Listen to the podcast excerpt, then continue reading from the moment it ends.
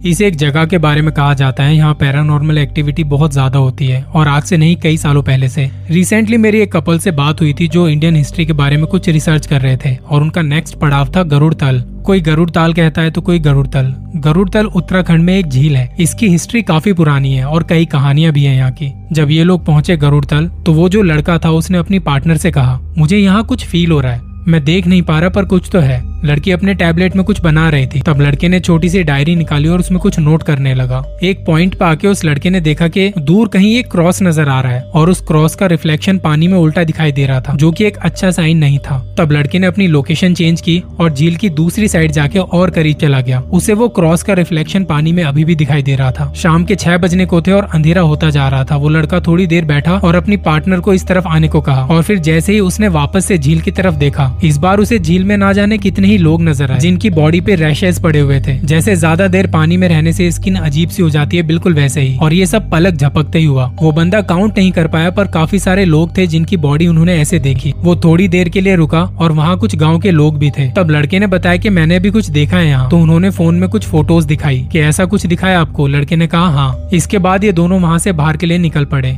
और बाहर एक दुकान पर आके इन्होंने चाय का ऑर्डर दिया। तब लड़के ने दुकान वाले से पूछा, अंकल जी, आप कभी गए हो अंदर? वहाँ कुछ अजीब सा लगता है ना? तो उन्होंने कहा, बेटा, यहाँ ना हज़ारों सालों से देवी देवता रहे हैं। उनका वास स्थल है वो। वो तो रहेंगे ही ना वहाँ। आप अकेले नहीं है। बहुत लोगों ने देखा है।